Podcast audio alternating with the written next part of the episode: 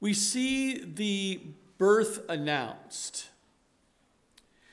The best commentary on this birth announcement are two verses I find very, very pertinent to us today. One we find in 2 Corinthians chapter 8 verse 9. It says, For you know the grace of our Lord Jesus Christ, that though he was rich, yet for your sakes he became poor, that you through his poverty might become rich. The second verse is 1 Timothy 3:16. Great is the mystery of godliness. God was manifested in the flesh, justified in the spirit, seen by angels, preached among the Gentiles, and believed on in the world, received up in glory. What a summary of the start of the birth announcement and the finished glorifying as Jesus was raised into heaven. That one verse alone, 1 Timothy 3:16, says it all. So the next time you meet a non-believer and say, "What is this Christianity all about?" just remember two verses. John 3:16 and 1 Timothy 3:16. And just spend time telling them and to walking them through what Jesus has done for them. How amazed the angels must have been when they saw the Creator born as a creature, the world, the Word becoming a speechless baby. Amazing thoughts, isn't it? To think as an angel, not even knowing what the plan is, then all of a sudden going, God is going to take on flesh as a speechless baby? Not as Adam, as in a grown man, but as a speechless baby, the creator of the heavens and the earth? Amazing to think about. How humble of the start. But that's 1 Timothy 3:16. It starts off by what? The mystery, the mystery of godliness. It starts off with God was manifested in the flesh. And that's the birth announcement. We see now in verse 8 here of Luke chapter 2 now there were the, in the same country shepherds living out in the fields, keeping watch over their flock by night. See, in Jerusalem, Jerusalem shepherds would be all around taking care of flocks, of all these sheep, all the animals. They weren't allowed too much inside Jerusalem. They had to take care of them in the fields where they could graze and take care of them through the night by shepherds. But these Jerusalem shepherds were known to care for the temple flock. But shepherds had a bad reputation. They were outcasts in Israel. They were considered unreliable and were seen as people in society not the one you would call upon for a friend. You couldn't trust them. But an angel gives this birth announcement to this anonymous shepherd sitting in the field, living out in the fields.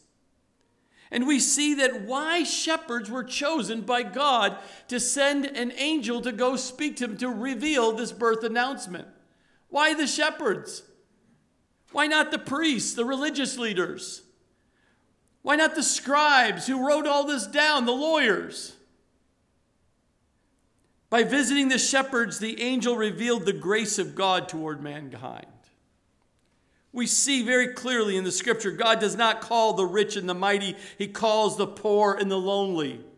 We see that in 1 Corinthians chapter 1 verses 26 through 29. We see that in Luke 1 verses 51 through 53. He does not think the way people think today. The Messiah came to be both the good shepherd in John 10, but he also came to be the Lamb of God, sacrificed for the sins of the world that we see clearly in John 1, verse 29. Perhaps these shepherds were keeping watch over the temple flocks. Because the temple must offer a sheep every or a lamb every morning and every evening it had to be without spot and blemish that means they had to take very good care of these lambs These shepherds may have protected and cared for these lambs used in the temple sacrifice destined for the time of Passover. What an imagery, what a thought. This would be significant because the first ones to see the Lamb of God, who is the ones take, who will take away the sins of the world. And they made that connection of taking care of lambs that would be for the covering of the sin of Israel, the nation of Israel. But now the Lamb of God, the perfect Lamb of God, would be brought into their presence. Amazing. In verse 9, we see, and behold, an angel of the Lord stood before them, the shepherds, and the glory of the Lord shone around them, and they were greatly afraid. Then the angel said to them, Do not be afraid, for behold, I bring you good tidings of great joy, which will be to who? All people. For there is born to you this day in the city of David a Savior who is Christ the Lord. And this will be the sign to you. You will find a babe wrapped in swaddling clothes, lying in a manger. And suddenly there will Suddenly there was with the angel a multitude of the heavenly host praising God and saying, Glory to God in the highest, and on earth peace, goodwill toward men. An angel appeared. God sent an angel. It interrupted this quiet, dark night out in the middle, and all you're hearing is bah, bah, bah, everywhere. And all of a sudden, now this angel shows up and disturbs the shepherds who just normally going through their routine. They're looking for bears and lions and all kinds of other wolves to come for that. They were not anticipating an angel. This time is the first time in 400 years that God is revealing himself to people in Israel. There was a huge gap. People forget there was a time when God did not speak or reveal himself to his people until the Messiah was to come. But in this dark, quiet night was this shining presence of an angel and connection there, connecting word, and the glory of the Lord. This first angel brought good tidings. It literally means they this angel came and preached the gospel to these shepherds who were regarded as social outcasts. Why? Why them? But the angel did appear. The angel of the Lord appeared to these shepherds, and the angel, who was this angel? I lean toward it was Gabriel. Why? Because we see in chapter 1, verse 19 and chapter 1, verse 26, we see God used Gabriel in the lives of the announcement or the, the bringing about um, uh, Jesus in the announcement to Mary and Joseph. So I lean toward that. I mean, there's no specific proof who which angel this was, but I strongly kind of lean that direction. We already know that he had already had this quite a bit of interaction making the announcements of the birth. Now, the fact that the birth is happening, we see once again God uses the first preacher of the gospel was this angel. But not only did the angel bring good tidings of great joy to all people, not some people, not just certain select people. No, no, to all people. But the angel and the glory of the Lord brought terrifying fear to the shepherds that night. It was a wake up call for them to tell them that something was about to change. The awe and the glory and the shining of the, of the glory of the Lord must have been so overwhelming the word there is so clear that they were terrified in the, the Hebrew, absolutely terrified. And these were strong men. Shepherds were not weaklings, they were not snowflakes. These were just, know, common, you know, not just black and white kind of guys. Just to tell me the way it is. But they were terrified. They're beating off bears and wolves and anything else that was coming after. But this moment terrified them. For there is born to you this day in the city of David a Savior. They announced the birth of a Savior, someone who has come to save them, which was and is exactly the need for mankind, is it not? Mankind needs a Savior. People are looking for a Savior. We don't need another advisor. We don't need another consultant. We don't need another reformer or a committee. And we certainly, especially, do not need another politician.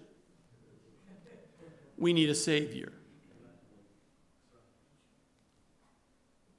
We need Jesus. Mankind needs Jesus. But suddenly there was with this angel this multitude of heavenly hosts praising God. So not only did God sing, send one angel, but the entire multitude. How many is multitude? It's a large number. A massive group of angels appeared as a heavenly host, a band of soldiers proclaiming peace. The peace has come. The world needed then, and certainly the world needs his peace now. So it was in verse 15 when the angels had gone away from them into heaven that the shepherds said to one another, Can you imagine that conversation? Can we just ignore what we just happened? Have we been drinking too much here, out here in the middle of the dark, uh, taking care of the sheep? Are we just smelling? What's what, you know? What do, what do we see this? I assure, I assure you, they weren't saying it was a UFO.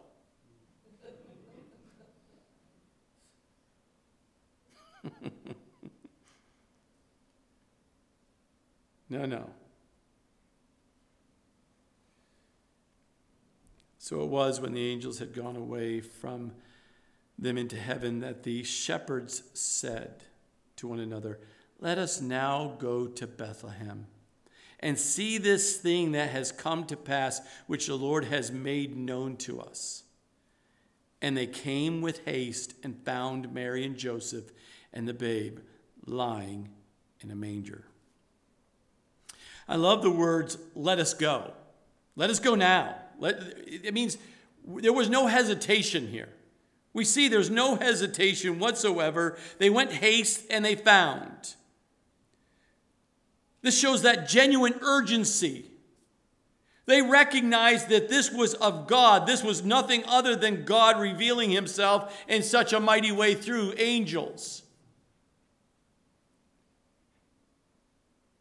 But the angel's gone. They came and they went. They don't stay, they came and they went. But the angel told them to look for a sign to look for something very specifically in, the, in Bethlehem. They knew where they were to go. Because it says, let us now go to Bethlehem. So clearly they were told wherever they were outside of Jerusalem or somewhere between that six miles between Bethlehem and Jerusalem, somewhere they were taking care of these sheep.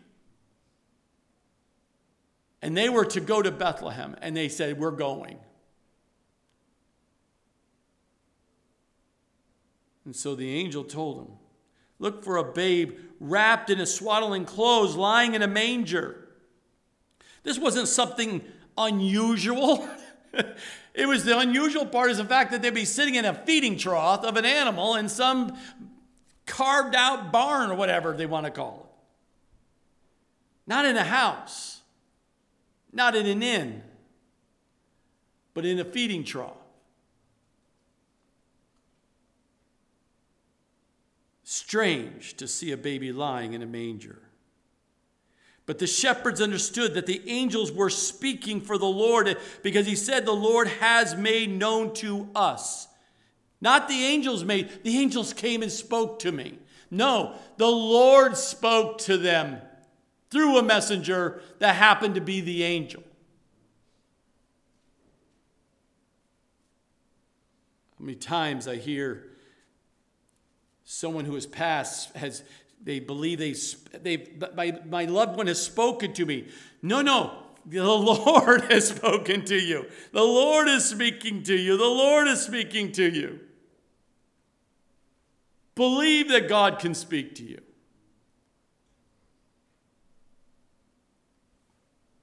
But they see that they came, they came with haste, urgency, quickness. They didn't saunter, they hustled to get there to see what they, it was described to them that took place. The word found here in, for a verb word means found after a search. That's what that verb means there. So that means they were not sitting there going exactly to, they, didn't, they just knew they were going to go there and they're going to continue to search and search and search to find this baby. This couple who just had a baby who was wrapped in swaddling clothes, but in a manger, somewhere in this place. We're going to find this baby. And after finding the baby, the shepherds were the first messengers to proclaim the arrival of the Messiah. Because they found Mary and Joseph and the babe lying in a manger. So now, verse 17, when they had seen him, they made widely known the saying which was told them concerning this child. And all those who heard it marveled at those things which were told to them by the shepherds. But Mary kept all these things and pondered them in her heart. Then the shepherds returned glorifying and praising God for all the things that they had heard and seen as it was told to them. These shepherds are a great example for you and I. They're good examples for us to imitate today. They received by faith the message from God sent to them, and they responded with immediate obedience, and they haste, with haste found the baby.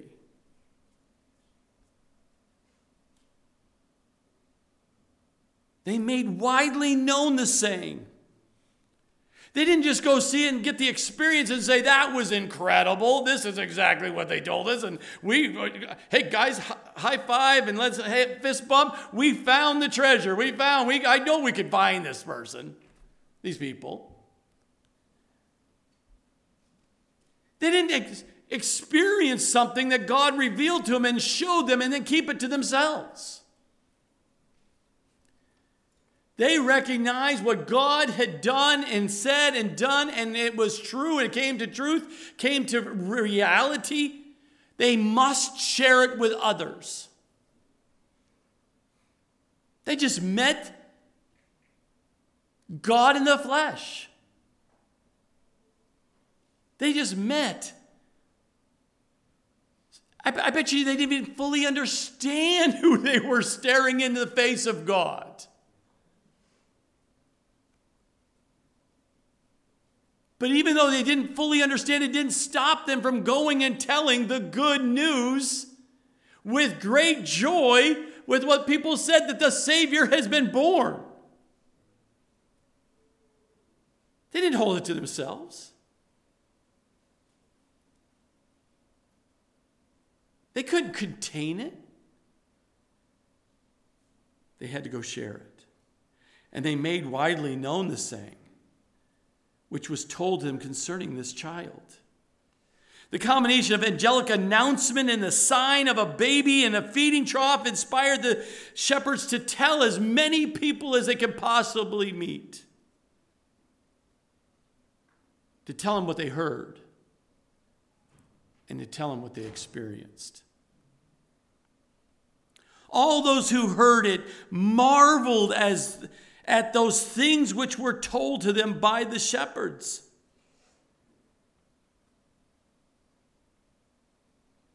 Anyone who heard the story from them can you imagine the excitement from them, the joy that came from them as they poured out these things that they experienced from the very beginning when they saw the angel and they saw the, the, the, the glory of the Lord shining in this dark place in the middle of a desert? And to be told to go to a place and to find this baby with this mom and dad sitting laying in a manger all wrapped up go find and they found him and they heard who this is The good news amazed all who heard it. Even if they didn't really understand it, they were amazed by it. And they also recognized that something significant had happened. Jesus came to bring good tidings of great joy, which will be to all people. The Savior isn't coming just for the religious leaders.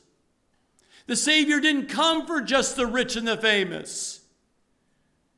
The Savior didn't come for those who have a name and a historical name and who built this and have a name on a. No, dear shepherds, the Savior has come for you. Where you're looked down upon and cast out, and poor and lonely and empty and treated like you're of no value. A Savior has come for you. How can that not change a man who is down and completely oppressed and depressed and, and poor and out and destitute not have a, such a joy and of good tidings when he hears directly from God that he, he sent a Savior for you? He revealed this grand mystery to the shepherds and the wise men that we will see. But the one, one is poor, the other one is rich. The one is unlearned, the other one is learned. The one is Jews, the other one is not Jews, they're Gentiles. The one is near, and the other one was far off. But just in the use of the shepherds and the use of the wise men gives you the contrast that God has sent a Savior for all people. Regardless of how you feel. For all people. I don't know about you. Regardless of your story and where you find yourself today, God has sent a Savior for you.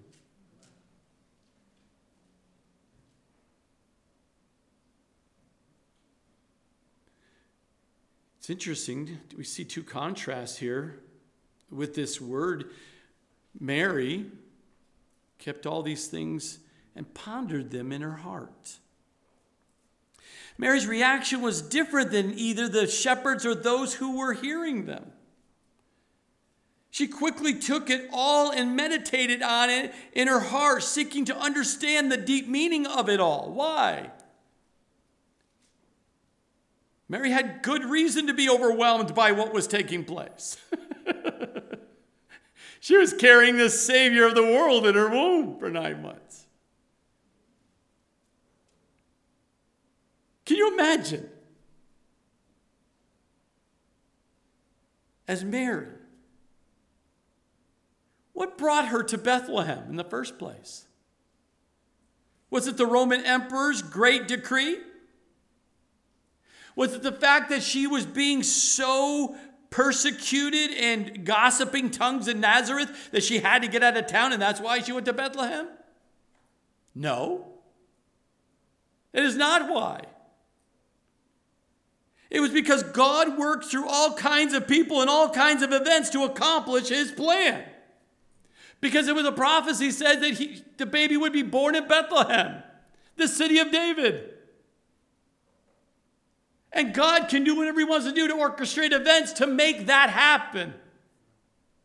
So you as Mary is like, wow, God, I, I, and tried to put this all together, and you literally, your hand of God was working in all of this. And we're sitting here thinking this is terrible. We're in a some kind of a barn, some kind of out where animals are, and a child, and the baby's born here in a manger, and, and you setting shepherds of all people to recognize the, the King of Kings, the Lord of Lords, the Savior of the world, and you said shepherds? This is amazing.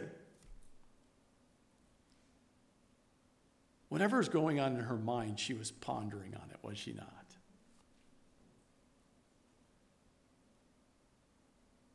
But the shepherds, they returned back to their place of work.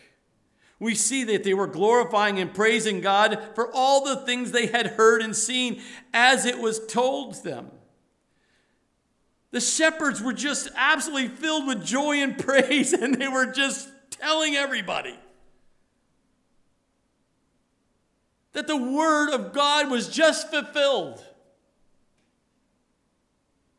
God used some humble shepherds to be the first human witnesses that prophecy has been fulfilled and the Messiah has been born. They declared, they preached, the good news to others. They, they return and glorifying and praising God. They humbly return to their duties as a shepherd, a new man, new men, changed men, but going back to the same old job. But they were going back to the same old job day in, day out as changed men. With hope with promise, with a joy in their heart they didn't have before. Praising God, worshiping God. Their zeal in glorifying and praising God, seeing the cradle of Christ, had such an effect on them to see their eyes from the stable and the manger to heaven. It just, all they could see is, oh, wow, this is God doing the work. And what an amazing focus for them on how glorifying God is to them. But how much more powerful should the death and resurrection of Christ to be in raising us to God? See, telling others about the Savior in a sincere, sworn obligation as, and such as a great privilege for you and I. We who are believers must be faithful to this, going out and telling the good tidings with great joy. See, these men were changed by God revealing by His word to go do something and to be obedient to that by faith. To see what God has brought about in the prophecy and the fact that the Messiah, the Savior of the world, has been born. And it brought them to be glorifying God and glorifying They didn't glorify Mary. They didn't glorify and praise Joseph. They didn't even glorify and praise all the only the ones they praised and glorified was God in heaven.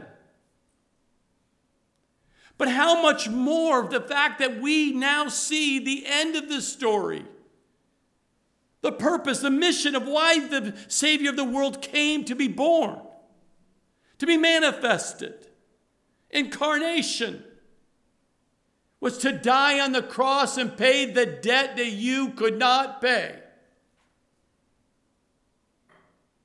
Do you understand that? That Jesus came for one purpose, and that was to go to the cross and pay your debt that you and I could not pay.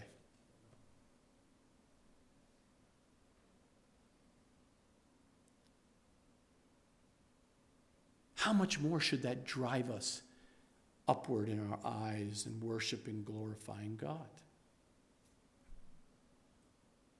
Why is it that so many people celebrate more about Christ's birth than he is of the fact that he's a resurrected resurrected and is living and interceding and loves you and he's coming back for you. That the Savior is coming back for you. Should that not be more glorifying and more praiseworthy and draw you closer to God than anything before? Why is it at the baby born? versus man resurrected. But we celebrate both, do we not? We recognize God's story. We recognize the full story. We recognize the plan and the purpose, and we have the blessing of the Word of God to see this all laid out in front of us. Prophecy after prophecy coming and being fulfilled.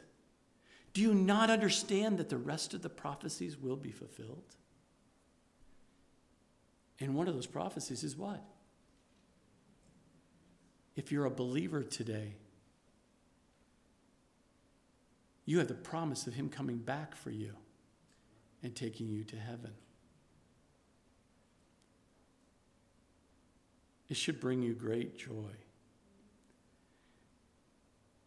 and great promise. But does it drive you to tell the good tidings and great joy to others? That's the question. See, in verse 21, we see, and when the eight days were completed for the circumcision of the child, his name was called Jesus, the name given by the angel before he was conceived in the womb. See, this usually they name the baby at this time of circumcision. It always takes place at eight days after the birth. It was such an important ritual that we see in Leviticus 12, 12 verse 3. That even if it came to the Sabbath, if it fell on a Sabbath day, this was one time where they could still do the work of doing the circumcision because of how the importance of this. And it was the one rare thing that was allowed to happen on the Sabbath because of the importance and the naming of the baby at the time. And it came time to name the baby. Normally, they name the baby after the name of a father in some of the lineage. But not this occasion. Because God had already revealed it to Mary and to Joseph that the baby's name was to be Jesus. Mary and Joseph carried out the birth of the Savior announcement of the angel by naming their son according to the word of God that was given to them. It was revealed to Mary in chapter 1, verse 31, before her conception. But it was revealed to Joseph that the babies after the conception, we see that in Matthew chapter 1, verse 18 through 21. But the name of Jesus is so very fitting for us. To understand is so fitting for him, specifically in the Greek, of the Hebrew name of Joshua, which means Yahweh is salvation. We see that in Matthew chapter 1, verse 21. Joseph or Joshua means Yahweh is, is salvation, where we get our word Jesus. My brothers and sisters, may we celebrate our Savior's birth this season. Let us remember, let us see what, and remember and how, and just celebrate what God has done and what God continues to do. And may we be spreading the good tidings and great joy to all people around us. That is what God has called us to do as we continue to live on this earth as a believer. We are to share the good news of who Jesus Christ is and encourage our brothers and sisters in the faith. Amen. Father, we thank you for your word this morning. What a blessing it is, Lord, that we can open up your word, ponder. As, as Mary pondered on what was happening, may we meditate and ponder on the things that we've read this morning, all the scripture. May we go back through God, through Luke here. Matthew, all the just go through and just meditate on these truths. May we not add or delete from what the scripture says in regards to these truths. But we also, Lord, we don't worship you as a baby because you're not a baby. That's the humble start that you began. May we celebrate. You're our risen Lord.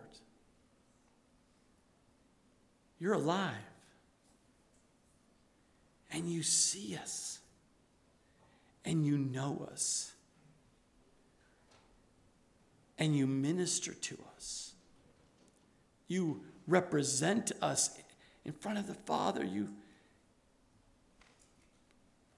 you remind all in the heavenlies that you died for us, that we are white as snow. Our sins are gone. Past, present, forever, gone. White as snow. Never, ever. Why? Because we thank you, Jesus, for paying our debt. We do not have any debt on our, on our account. You paid it all. You freely came to pay it all.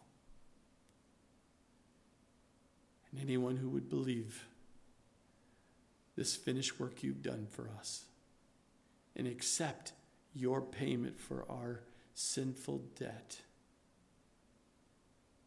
shall be forgiven, debt wiped out, and be made righteous because you're righteous. May we find that the most wonderful, great news, knowing it applies to us as a believer who's been regenerated. I pray, Lord, if there's anyone here today that has not given their life to you, but can hear your voice speaking to them loud and clear that you love them and that you paid their debt if you would just give your life over to Him as Lord and Savior. He paid for your life, He paid for you to have a relationship with you for eternity. I pray, Lord, if there's anyone here who's not say that they were right now, just cry out in there to you right now and say, Lord, forgive me.